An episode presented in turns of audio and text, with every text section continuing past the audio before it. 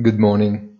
The first signs of correction look like to be more of a technical nature than based on real concerns. Concerns that should have logically risen looking at the deteriorating situation in the Middle East, but that the experience of the last two years has taught us does not have much influence on market sentiment. Even the Fed minutes do not add anything new to the rhetoric developed by the central bank in recent years, and the sole explanation left is the vanishing of the end of the year window dressing. Have a nice day and please visit our site easy-finance.it.